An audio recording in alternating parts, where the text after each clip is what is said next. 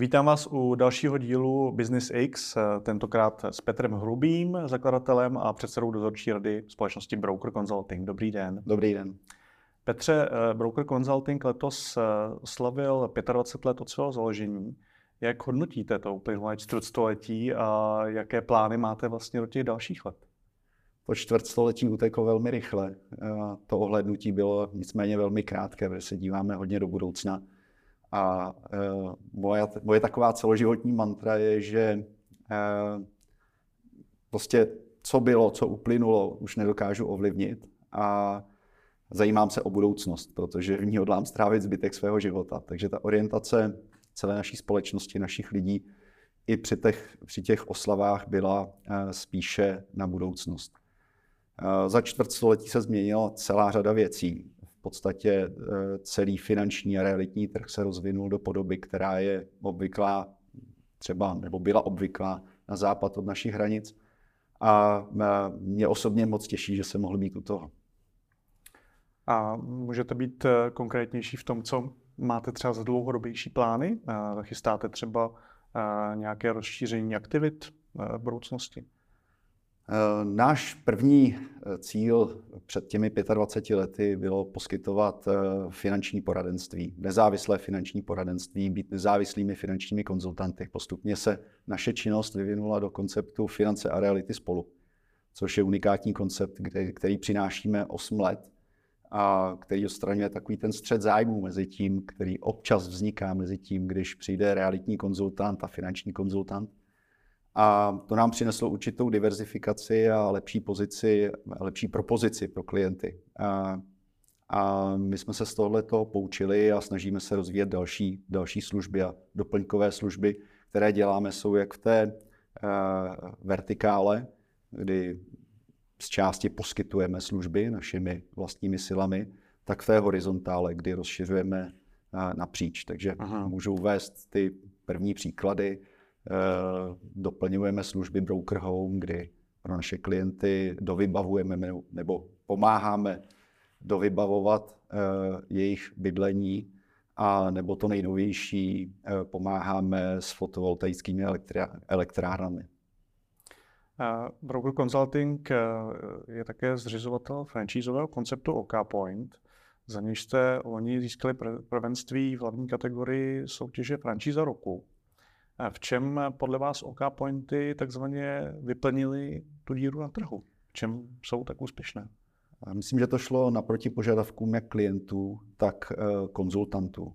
Eh, konzultanti zprofesionalizovali. Eh, před 25 lety bylo celkem běžné, že jsme chodili ke klientům domů, postupně do kanceláří.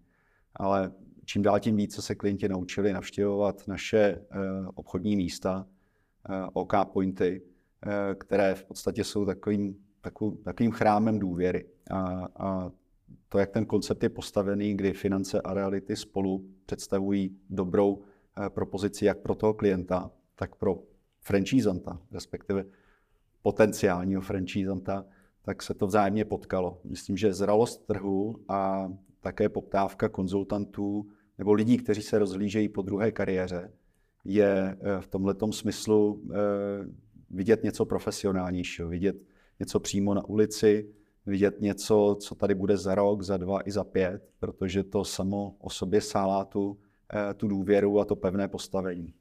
A ta naše franšíza je doplněna o bankovní služby mBank, a, a co, je, co je asi velmi důležité, eh, neustále se rozrůstá a eh, profesionalizuje. A rozrůstá se i samotná skupina Broker Consulting. Vy rostete každým rokem a loni jste dosáhli obratu eh, celkem téměř 3 eh, miliardy korun. A ačkoliv se to dělo v ekonomicky neúplně příznivé době a v, dá se říct, během krize v realitách. Eh, co k tomu růstu podle vás nejvíce přispělo? Tak nejvíce, v rámci celé skupiny. V rámci skupiny nejvíce přispívá naše jádrová služba, to znamená konzultace. A řádově z 80%. A to zbylé jsou ty další služby, o kterých jsem hovořil. A, a rozvíjíme nově i development, rozvíjíme další služby, které eh, v rámci skupiny přidávají hodnotu a, jak já říkám, musí to být alespoň jedna plus jedna rovná se dva a půl. Vzájemné synergie hrají roli. Hmm. Prostě poptávka klienta, která občas zabrousí lehce vedle, pro nás znamená impuls. Možná se zamyslet nad tím, jestli nevyvineme něco dalšího v rámci skupiny. Říkáte, že vlastně stěžení roli hrajou konzultace. Projevilo se mm, nějak v rámci toho těch minulých let to, že lidé se snaží o revizi vlastních rozpočtů kvůli vysoké inflaci, byla poptávka po, po revizi jejich finančních plánů? Velmi se projevilo to, že e, skončila přirozená poptávka po levných úvěrech. E, éra levných peněz skončila. E, to znamenalo, že neuvěřitelně spadla poptávka po hypotékách a naše přirozená činnost konzultace v rámci financování bydlení a také zprostředkování nebo pomoc při koupi bydlení, tak šla velmi dolů a upozadila se. A zároveň s tím zrostla poptávka po, řekněme, optimalizaci rodinných rozpočtů, ochrany, po ochraně před inflací. A samozřejmě přirozeně s tím, jak inflace zvedla eh, trochu příjmy, trochu výdaje a také hodnotu našich nemovitostí a našeho majetku, tak velkou otázkou bylo eh, správné nastavení pojištění. Eh, naše klíčová role je dělat finanční plány. V rámci toho ta aktualizace znamenala někdy navýšení eh, pojistných částek o 20-30 a přirozená poptávka, kam investovat, když inflace je více než dvouciferná. Bylo součástí těch našich služeb na konci roku 2022 a celý letošní rok. Takže ta, ta, ta změna poptávky a naše reakce, to bylo klíčové. To jsme, myslím, dokázali velmi dobře. Hmm. Jste zmínil fenomén eh, podpojištění, který vlastně souvisí s tou vysokou inflací a to, jak, to jak majetkové, tak vlastně v té životní oblasti. A dá se říct, že lidé vnímají dostatečně uh, tento problém a obrací se na vás sami, nebo jim musíte vysvětlovat tu problematiku? Myslím, že velmi dobře to lidé chápou u, u majetkového pojištění. Když se o tom hovořilo v souvislosti s velkými škodami, eh, určitě jste zaznamenali Moravu eh, a tornáda, tam se o tom hodně hovořilo. A, takže to byl ten impuls, který vyvolával poptávku. Eh, to je škodové pojištění a přirozeně lidé ten majetek nějakým způsobem chtějí mít dobře zabezpečený, aby nepřicházeli o hodnoty, které vytvořili. A pak je tady to druhé, to je obnosové. A to je v oblasti zabezpečení života a zdraví. A tam už to správné nastavení těch pojistných částek závislí více na konzultantovi, na finančním plánu, na tom, jak vyrovnat propad příjmů nebo i výdajů. A, a to už chce další konzultaci a tam naši konzultanti tomuhle eh, museli jít trochu naproti. Hmm. Změnil se nějak v těch posledních eh, turbulentních letech eh, vztah Čechů obecně k investicím? Dá se říct, že jsou obezřetnější, snaží se investovat bezpečněji, když už ten majetek hraje velkou roli? Mění se, mění se postupně. Já jsem u toho skoro 30 let. Jsem pracoval jako konzultant už v roce 93. V roce 95-6 jsem zaznamenal první podílový fond na českém trhu. A v té době slovo fond nebo investice bylo velmi, velmi takovým jako skoro prostým slovem. Ten vztah se postupně, eh, těch, ten vztah klientů k investicím se postupně vyvíjel a v éře levných peněz šel i do takových dvou pólů. Jedno bylo eh, až v roli spekulací a rizikových investic, protože mm, výnos nula na běžných účtech nikoho netěšil.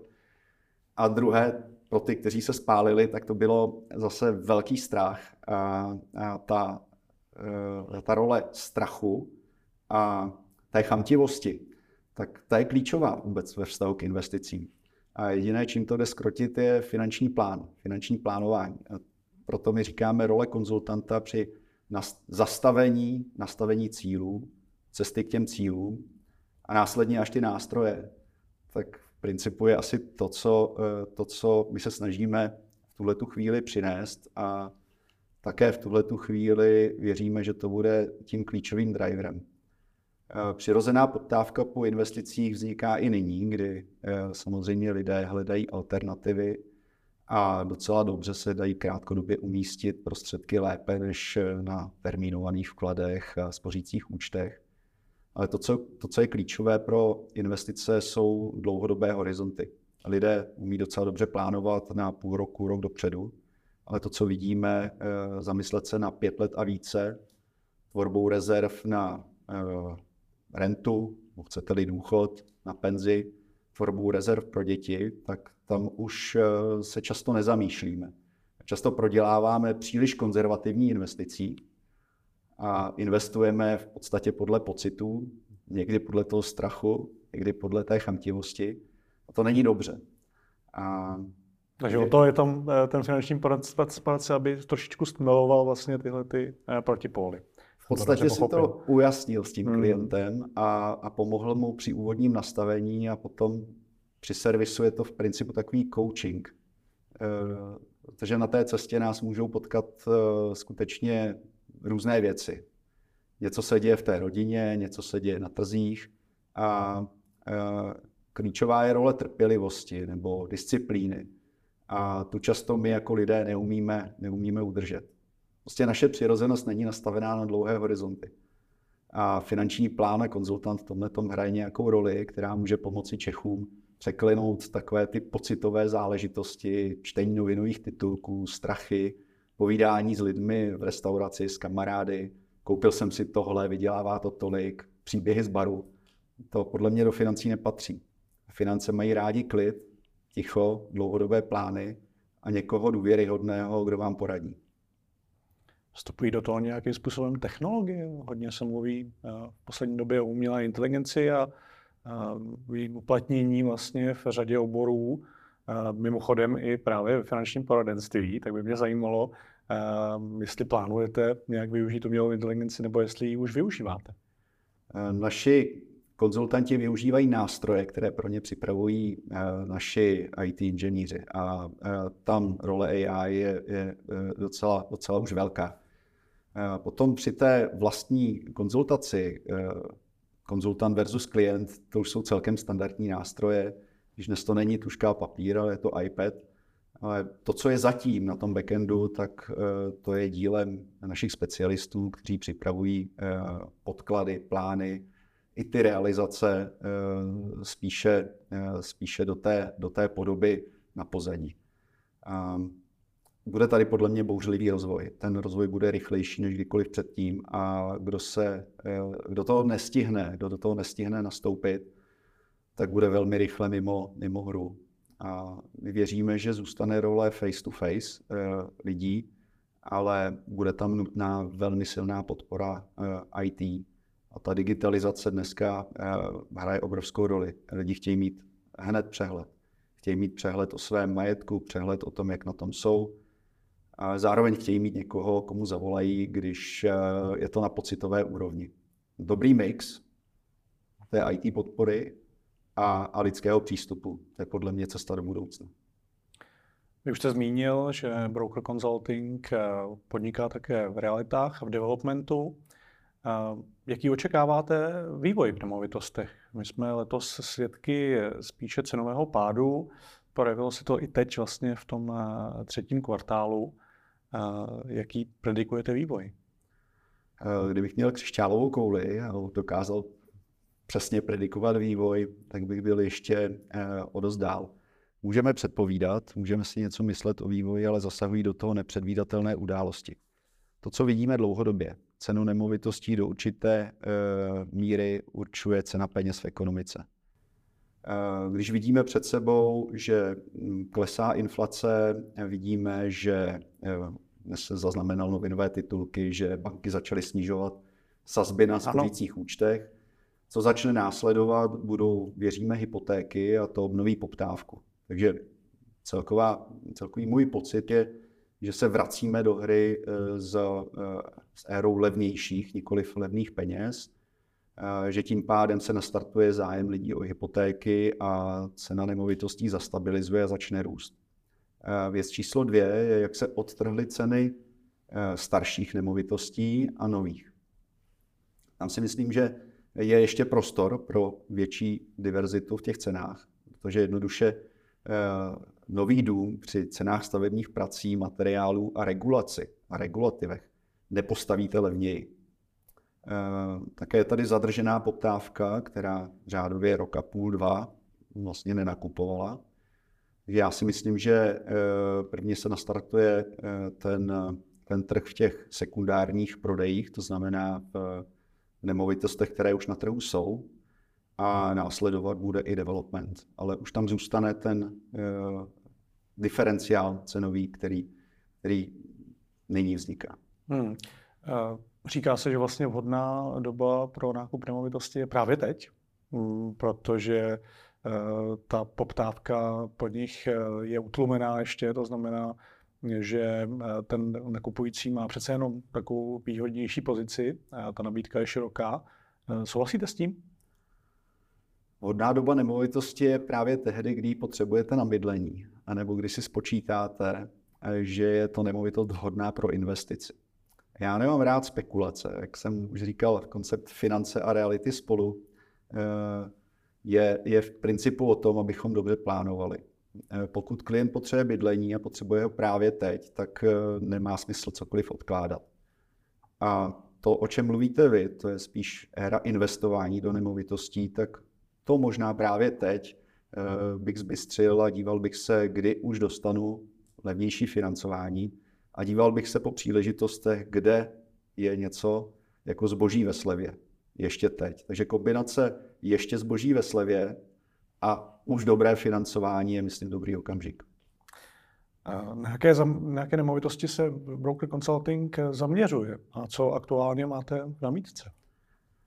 Třeba říct, že náš koncept vychází z nezávislosti, to znamená, my tu nabídku jenom doplňujeme. Zastupujeme celý trh v second handu, to znamená v nemovitostech, které již na trhu jsou, eh, jsou postaveny, mají svoji historii a zastupujeme také více než 100 developerů.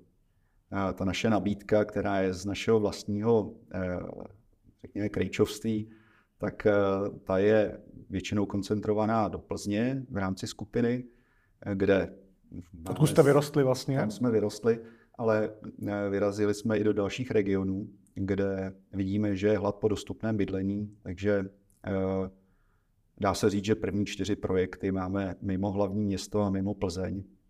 A jsou to dva projekty, které eh, přináší nějaké víkendové bydlení a dva projekty na levné bydlení v regionech, kde se do posud nepříliš stavilo. Chystáte tady v tom pokračovat, eh, myslím právě v zaměření na regiony a dostupné bydlení? Vidíte tam prostor na trhu?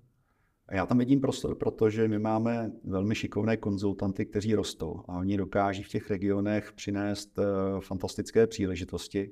Takže role moje a naší skupiny je podpořit je v těch příležitostech, dodat kapitál, profesionalitu v řízení eh, těch projektů a Eh, samozřejmě máme docela dobrou a širokou distribuční síť, to znamená tyhle ty tři uh, ingredience do toho koktejlu. Místní znalost, dobrá lokalita, dobré podmínky na vstupu, distribuční síť a profesionální řízení developmentu. Tak to jsou tři věci, kterým máme teď blízko a, a věříme si.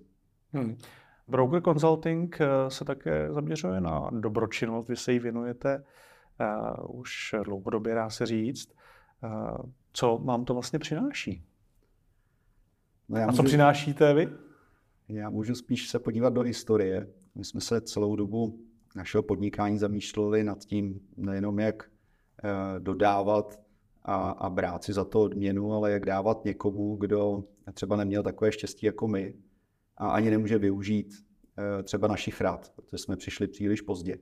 A hledali jsme dlouho cestu, jak to udělat, takže když jsme ji našli, tak byl rok 2004 a moje žena eh, končila v té době mateřskou a ujala se projektu, který se jmenuje Dobrý skutek, a který od té doby podporujeme a má už svoji historii. A poskytuje 100% eh, příspěvků, eh, které dají dárci, 100% příspěvků putuje k těm potřebným a my máme rádi jak tu podporu, tak i tu formu.